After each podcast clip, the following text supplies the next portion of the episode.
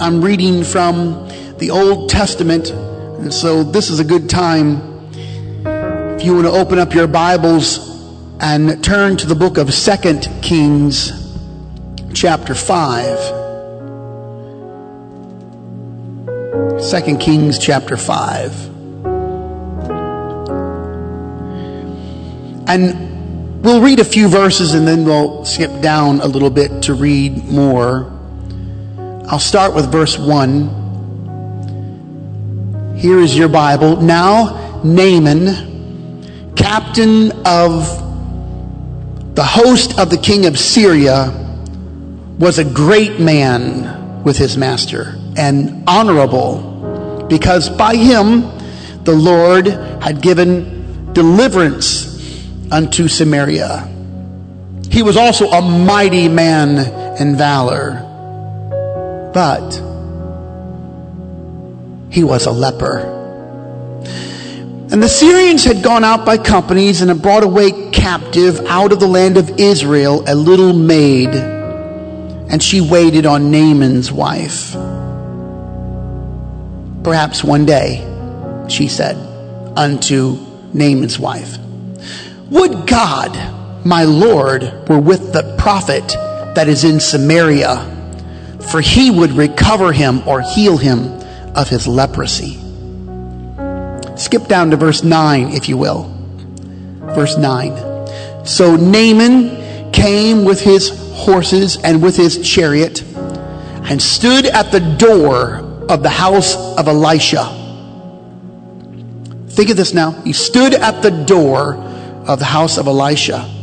And Elisha sent a messenger unto him.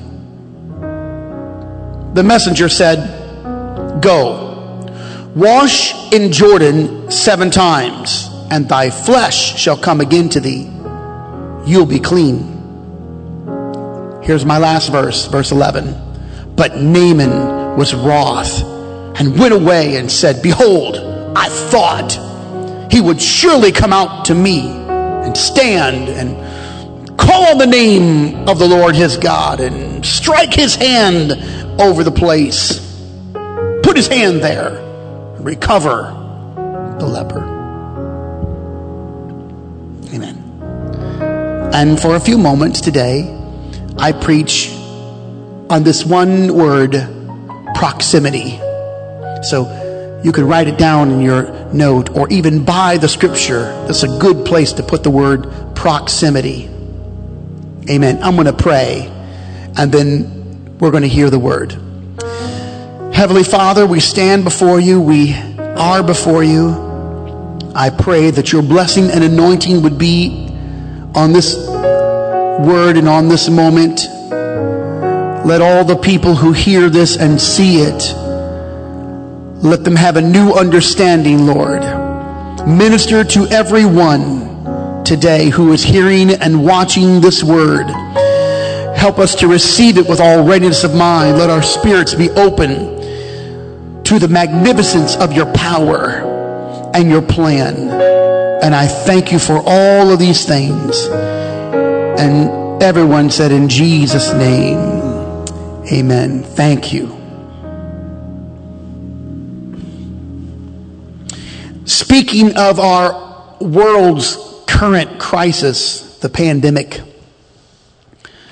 a 77 year old New York born Jewish man who went back to live in Jerusalem. He's been living in that old city for a few decades now. He said, and I quote, this week was comparable to the overwhelming emptiness of Berlin in 1945. Barren streets, there, are empty passageways and passageways and a nothingness to the old city. He said, and I quote again, this is the beginning of a new era of existence. We are now going into the future, unquote. I've looked into the scripture on so many occasions and daily Bible reading and through the years, and there is much turmoil and conflicts there.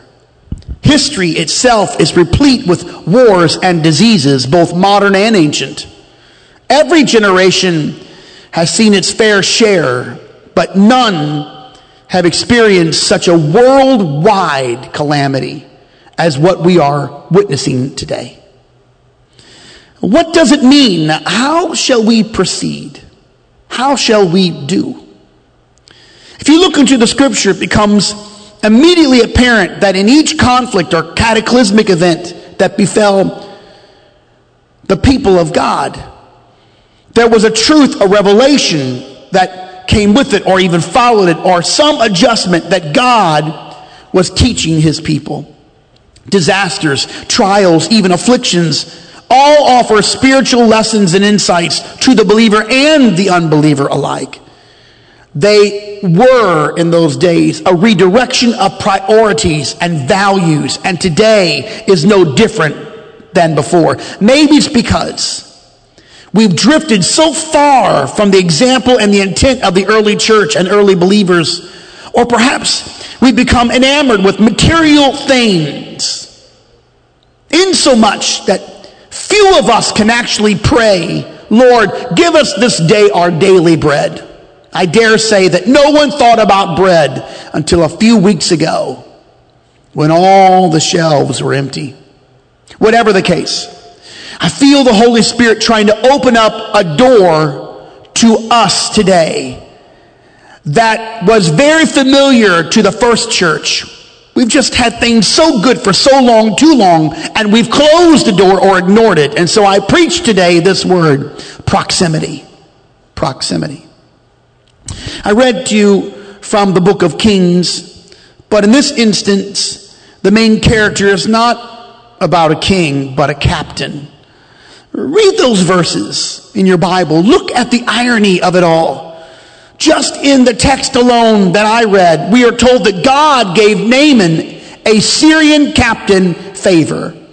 And that it was the Lord who blessed the Syrian king Aram one version says it this way because through Naaman, the Lord had given victory to Aram.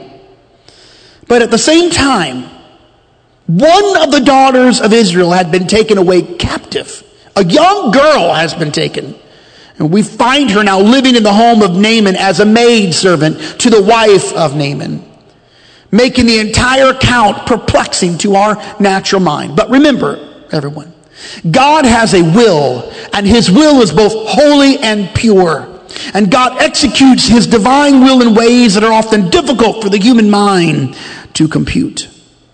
He moves in his own power and exercises the elements of the earth and creation for his own pleasure. And not only does he not ask her opinion, but the Bible says that he follows the purpose, and I quote from Ephesians 1 after the counsel of his own will. God is sufficient all by himself. He doesn't need our input or ideas or anything we might think valuable. He is following after the counsel of his own will. So consider the scripture. Naaman, this famous and lauded captain of Syria. He has a pristine name. He is renowned in his own land and feared among his enemies.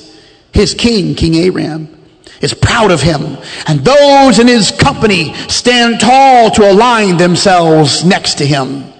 The scripture heaps praise on Naaman, and then comes this small but dreadful conjunction. It says, but, which means in spite of the accolades or regardless of his accomplishments, this famed and revered captain is a leper.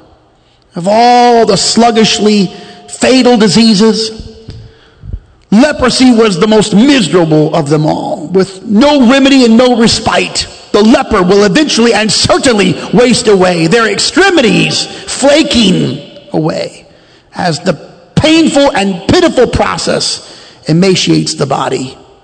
Naaman was a hero among his own people, but he was a leper. He was a renowned man, a great captain, but he was a leper. It wiped out every other honor that might have been bestowed upon him. It stripped him of all of the aforementioned titles and commendations. No amount of victories could cover the fact that he was a leper His victories were laid to waste, and the spoils of war were nothing but dust in the wind in light of his own incurable disease.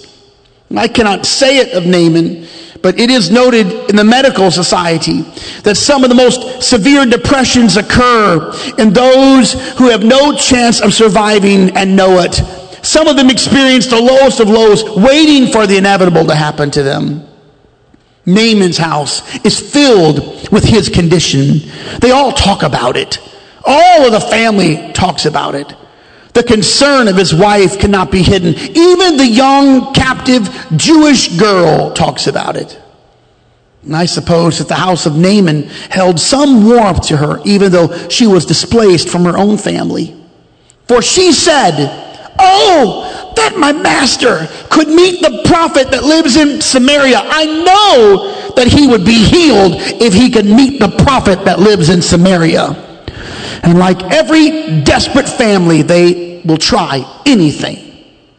The Bible records letters now written, kings communicating almost like a truce between Israel and Syria, all for the benefit of this famed captain. And then it is finally settled. Naaman indeed will go to the house of Elisha. Naaman and a trusted military assistant take the trip to Samaria to meet the one and the only prophet Elisha. They didn't come empty handed. They brought silver and gold and ten changes of fine apparel as gifts to this holy man of God. Naaman and his assistant will present themselves in the best possible light and with the utmost reverence. Of course, that is the way it should be. Naaman is coming for a healing after all. He's coming with respect and honor, and he can ill afford to make a mistake now. His very life might depend on this critical meeting between him and Elisha. But as they approach the house of Elisha, a servant of Elisha comes out to meet them. In fact, the Bible says, as they stood before the door, a person comes out, not Elisha, he was a messenger the messenger opens up the door. He steps out. And he says to them, Go, wash yourself seven times in the river Jordan, and your flesh will be restored, and you will be cleansed and healed. And then he goes back inside, closes that door. It's all gone. One short sentence, and not a whisper more. It was a command with a promise, and the door closes behind him. There's no formal greeting. The prophet does not present himself to Naaman, to his trusted advisor. Naaman and his servant, his assistant, they've come a long way. They've brought gifts of gold and, and more, and yet Elisha does not even show his face. And it seems that though Naaman is there with his horses and a chariot, the whole affair has become anticlimactic. It leaves Naaman angry and bitter. And he said of the prophet Elisha, and I quote, I thought he would surely come out to me and stand, call on the name of his Lord, wave his hand, put his hand over me, or something on the spot, cure me of my leprosy. I thought, I thought he would at least come to me face to face and do something. But he didn't even come out of his house.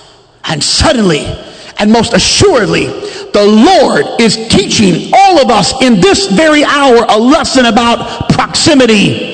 It's a spiritual door that we must find today. It's a spiritual door that the early church knew full well. Naaman thinks that the prophet has to be in front of him face to face in order for him to be healed.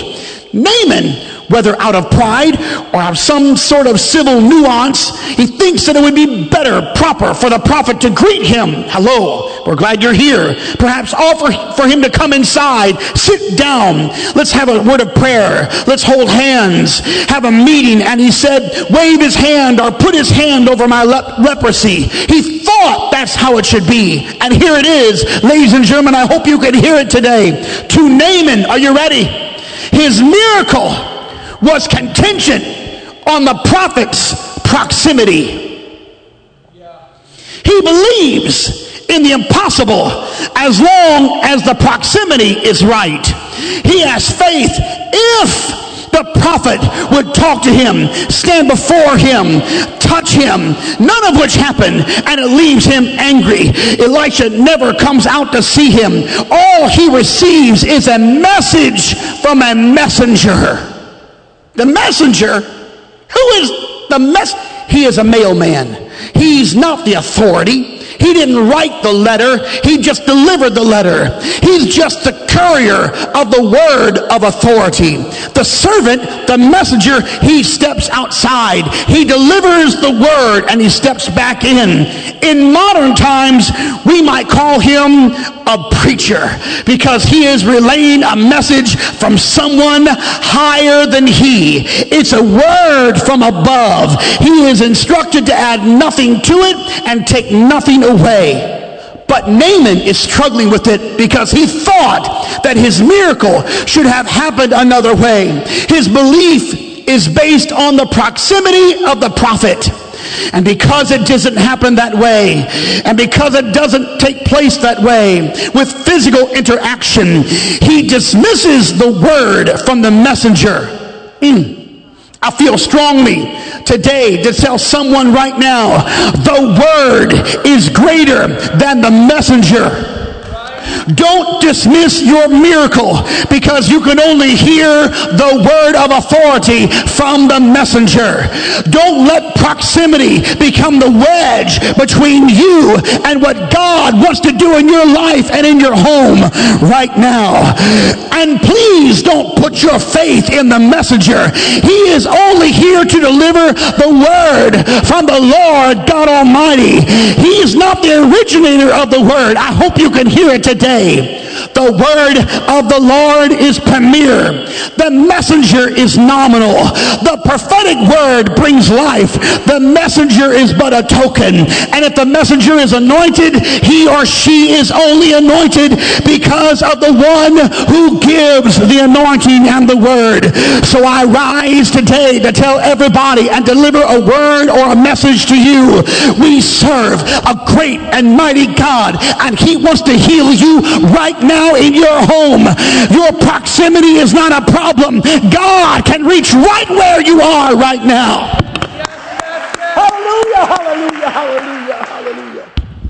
God's ready to put your life back together. If you've drifted away from the foundation of your faith, maybe you grew up in the truth and the word is coming to you today. Now is the day of your salvation and I'm here to tell you that you can recover right where you are.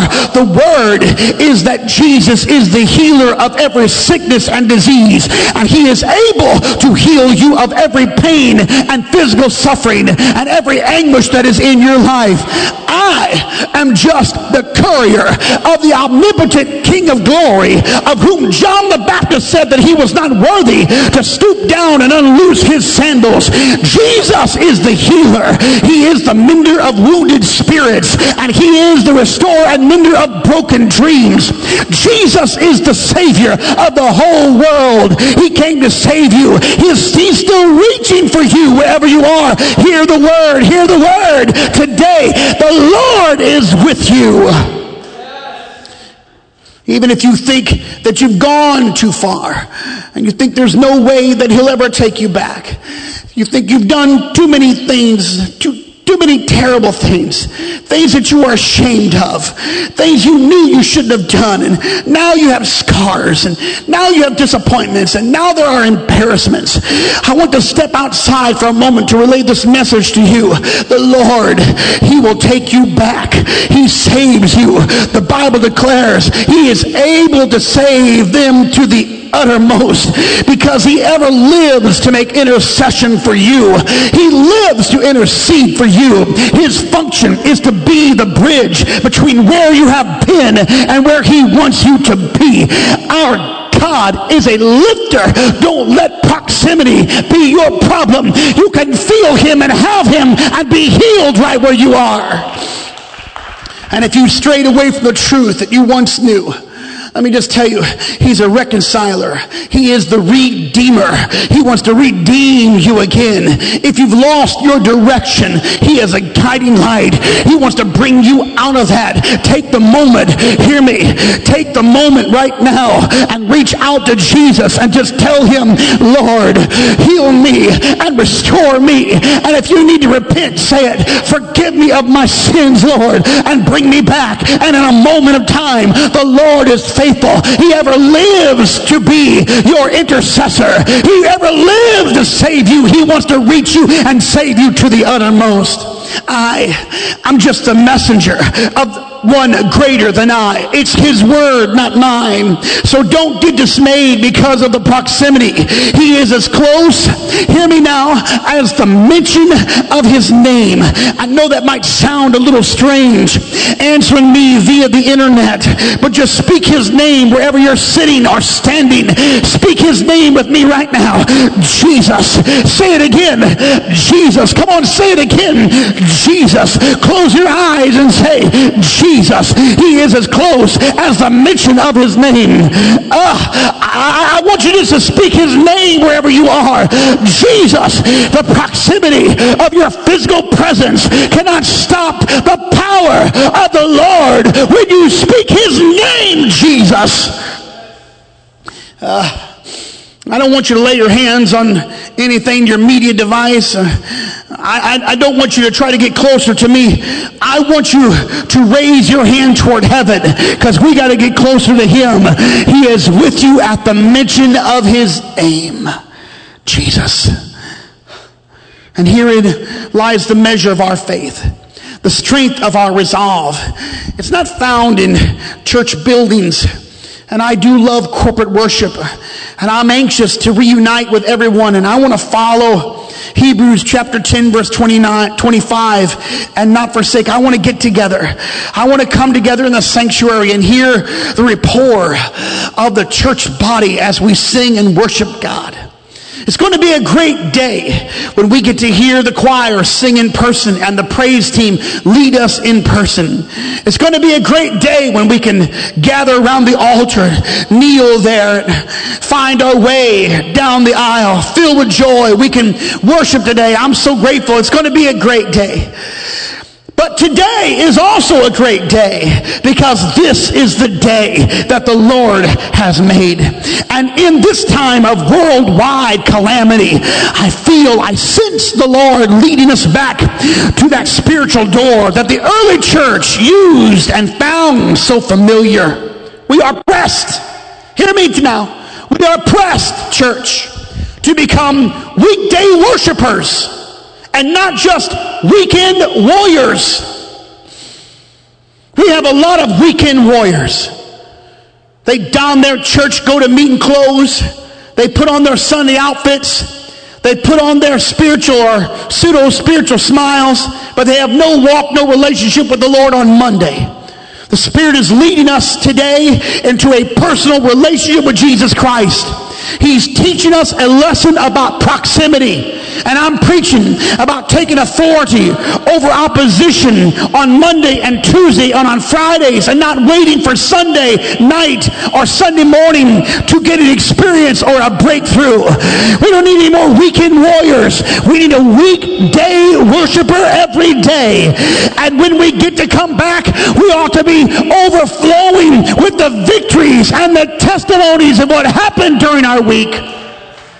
I don't want Sunday to become the last day of a long, laborious weekend.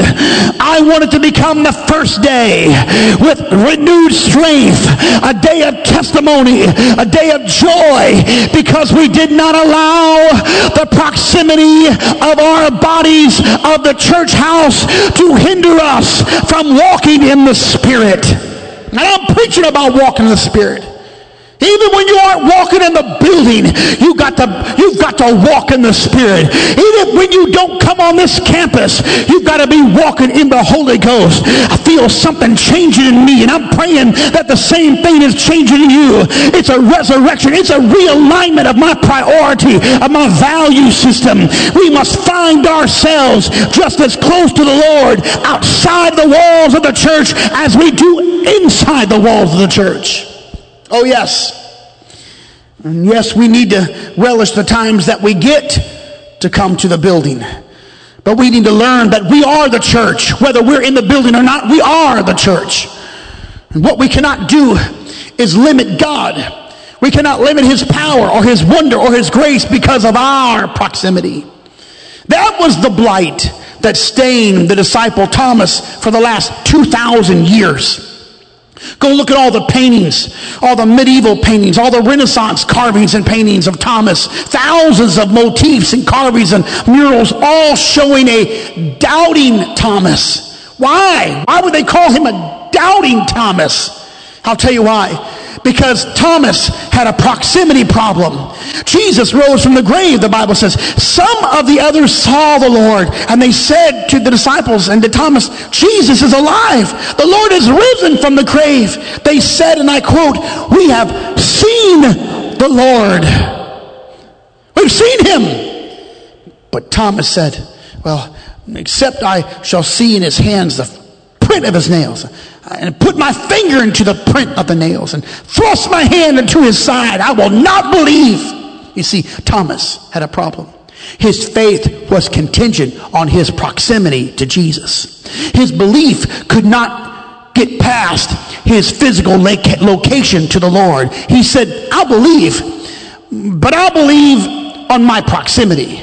I'll believe on my conditions, just like Naaman who believed that his healing was subject to some tangible physical accessibility to the prophet. But I see the Lord showing us right now that there is healing and deliverance and miracles if we will simply believe the word of God. You can be restored. We all can be restored where we are right now. We can be healed where we exist right now. We can be lifted right now in the place where we reside. So let your faith out. Let your spirit spirit out. What you wanted the most, it is yours. He is with you even at this moment. I feel like clapping my hands. I wish you would do it right now in your homes. Clap your hands unto the Lord and call on Jesus. He is with you. The Lord is with you. The Lord is with you. He did not leave you just because you're not in the sanctuary today. You are in the presence of the Lord. You're still in the presence of God. Come on out of your mouth. Say it. Jesus, Jesus, Jesus. Yes, yes, yes. Oh. Look in the Bible. Consider the notoriety of the Lord now. He has become a celebrated Jewish rabbi, a teacher. Masses, multitudes are following him wherever he goes. He does things that no one has ever done. He says things, pure power, wisdom, truth. He speaks to the lowest of paupers, beggars, and then confounds the most learned men. Think with me of the moment here where Rome has weighed heavy on the populace of Jerusalem and the outlying cities, all the area. Capernaum, that small city, is no different. The Bible says that Jesus went to Capernaum. He entered into the city of Capernaum, and there came unto him a centurion beseeching Jesus. The centurion was the captain over 100 men. He was in charge. He was skilled in leadership and in command. Mark chapter 8 says this that he came to Jesus with a plea, a request. He said, Lord, my servant lieth at home, sick of the palsy. He's grievously tormented. And Jesus, being the gracious Savior that he is, said, I'll come. I'll come to heal him. I'll go with you. I'll go to your house. But the centurion said, and I can only imagine with his hand up, Oh, no, no, no, Lord, I'm not worthy. I'm not worthy. You don't have to do that. You don't have to come under my roof but speak the word only, and my servant who's at home will be healed. And then he said, I'm a man under authority. I understand how this works. Having soldiers on me, I say to this man, go here, go there. He comes, he goes. Whatever I say, do this or do that, he goes. I'm a man, I can understand it. Can you see it now? The centurion knew that the proximity was not the issue, has never been the issue. The centurion knew that the physical location of the master, his bodily presence, was no greater than the word, the sent word of the master. The, the centurion knew that one word from Jesus was enough to heal a man many miles or a distance away. And the centurion said, Jesus, I don't have a proximity problem. You don't have to physically walk into my house to heal my servant. All I need for you to do is speak the word. And if you speak the word, I know that the authority of the word is enough to change the condition of my loved one wherever they are. I say to you today to you, to everybody, if you'll just speak the word, the Lord Lord is powerful and he is limitless and you have the authority wherever you are. All you have to do, Lord, is speak the word. Look, I'm not, I'm not telling you. Come on, let's clap our hands one more time. I know you're at your table. Come on, clap your hands one more time. Oh! yes, yes, yes. Uh, I'm not telling you that we don't need to be together. Of course we need to be together. The Bible does not contradict itself. We are not to forsake the assembling of ourselves together. We need to do it more and more. And the Bible clearly tells us to call for the elders of the church. Let them anoint with oil. Lay hands. The prayer of faith will save the sick. Yes, the Bible says so. They worship God together in Exodus chapter 3 and then all through the Old Testament. And of course, as often as they could, the New Testament church clearly declares that they gather together to sing in psalms and hymns and spiritual songs. And yes, we are privileged to worship and sing together just as they did in the church in Ephesus and Colossia and Corinth. Read it in your Bible. And we will all get together and we'll have the privilege to gather again. But you don't have to wait and stand in the sanctuary to believe the word and to receive it. Don't get, let your physical proximity keep you from experiencing supernatural miracles in your life. I'll tell you why some folks are struggling with this shelter in place order. I'll tell you why they're struggling. They're, they're having a tough time. They feel alienated from God. They're struggling because we put too much faith in the location and not enough faith in the word. I'm nominal I'm just a messenger of a God who cannot be measured. He is the one from whom all blessings flow. He is the one from everlasting to everlasting. I'm just relaying a message from the one who spoke the worlds into existence. And then he took on the form of a man and then he stepped into the cosmos that he made by his own voice. I'm just a representative of the healer. Hear it. He is the healer. He is the deliverer deliverer. He is the waymaker. We sing about it. He is the miracle worker. He is the promise keeper. He is the light in your darkness. And you've got to receive it. And the word is power. And he can do exceeding and abundantly above all that you can ask or even think.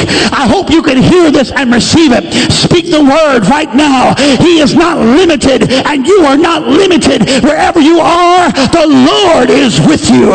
If you've been discouraged in your way, hear the word. God is ready to restore you and bring you back. And he's not far. In fact, he's waiting for you to come to him. Acts 17 says he's not far from every one of us. If you have lost your hope, or you have stumbled in your faith, or if you have self condemnation, oh, self condemnation, God is prepared to heed your voice. Call out to him. He's greater than whatever you feel. First John 3, for if our heart condemn us, God is greater than our heart and he knows all things. Oh, the Lord knows all things. God is with you in your home. Let me show you the great door. It is the baptism of the Holy Ghost. And I'm going to preach about it more and more as these days go by. It's the baptism of the Holy Ghost evidenced by speaking in other tongues. The Lord didn't leave us empty. when he left this earth, of course, his disciples did not know what to make of it. They were confounded. They had been with him all these years, three and a half years, and hearing him, they loved his presence. They wanted to be next to him. They wanted to be by him. They felt it was imperative to find him wherever he was. And they traveled with him. They went in and out of cities and homes and, and they, they relished the times they could stand with him, to touch him, to feel him. They pressed upon him. But the Lord said, I'm going to leave this earth, but I'll come back to you in the form of the Comforter, the Holy Ghost. And Jesus was preparing his disciples and us for a moment just like this. He said, He that believeth on me, as the scripture has said, out of his belly, that's the Holy Spirit, that's the Holy Ghost, shall flow rivers of living water. But this spake he of the Spirit, which they that believed on him should receive. For the Holy Ghost was not yet given because Jesus was not yet glorified. The proximity was measured full well among the disciples that day. When he left them and rose on the Mount of Ascension, and they watched him float off into the sky. He did not leave them empty. He said, I'm going to come to you. I'm going to send the Holy Ghost to you.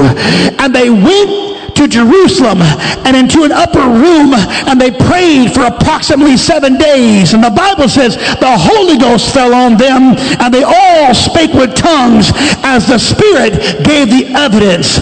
It was a powerful move. You see, He is with us in the Holy Ghost. I say to you today, there's a door open to everybody. It's a brand new door that wherever you are, you have the power of the Holy Ghost. And if you don't have the Holy Ghost, you can be baptized in the Holy Ghost wherever you are. All you have to do is lift your heart and your hands to God or cry out to God or praise the Lord and ask him for the baptism of the Holy Ghost and he will fill you with the baptism of the Holy Ghost because proximity is not a problem.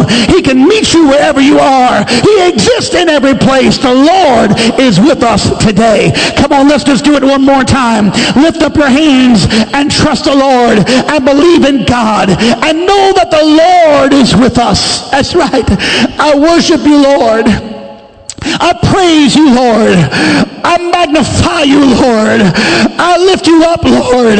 I pray right now someone would be healed in the living room. I pray right now someone who's watching this in their kitchen that the Lord, the glory of God would be manifest in their life right now.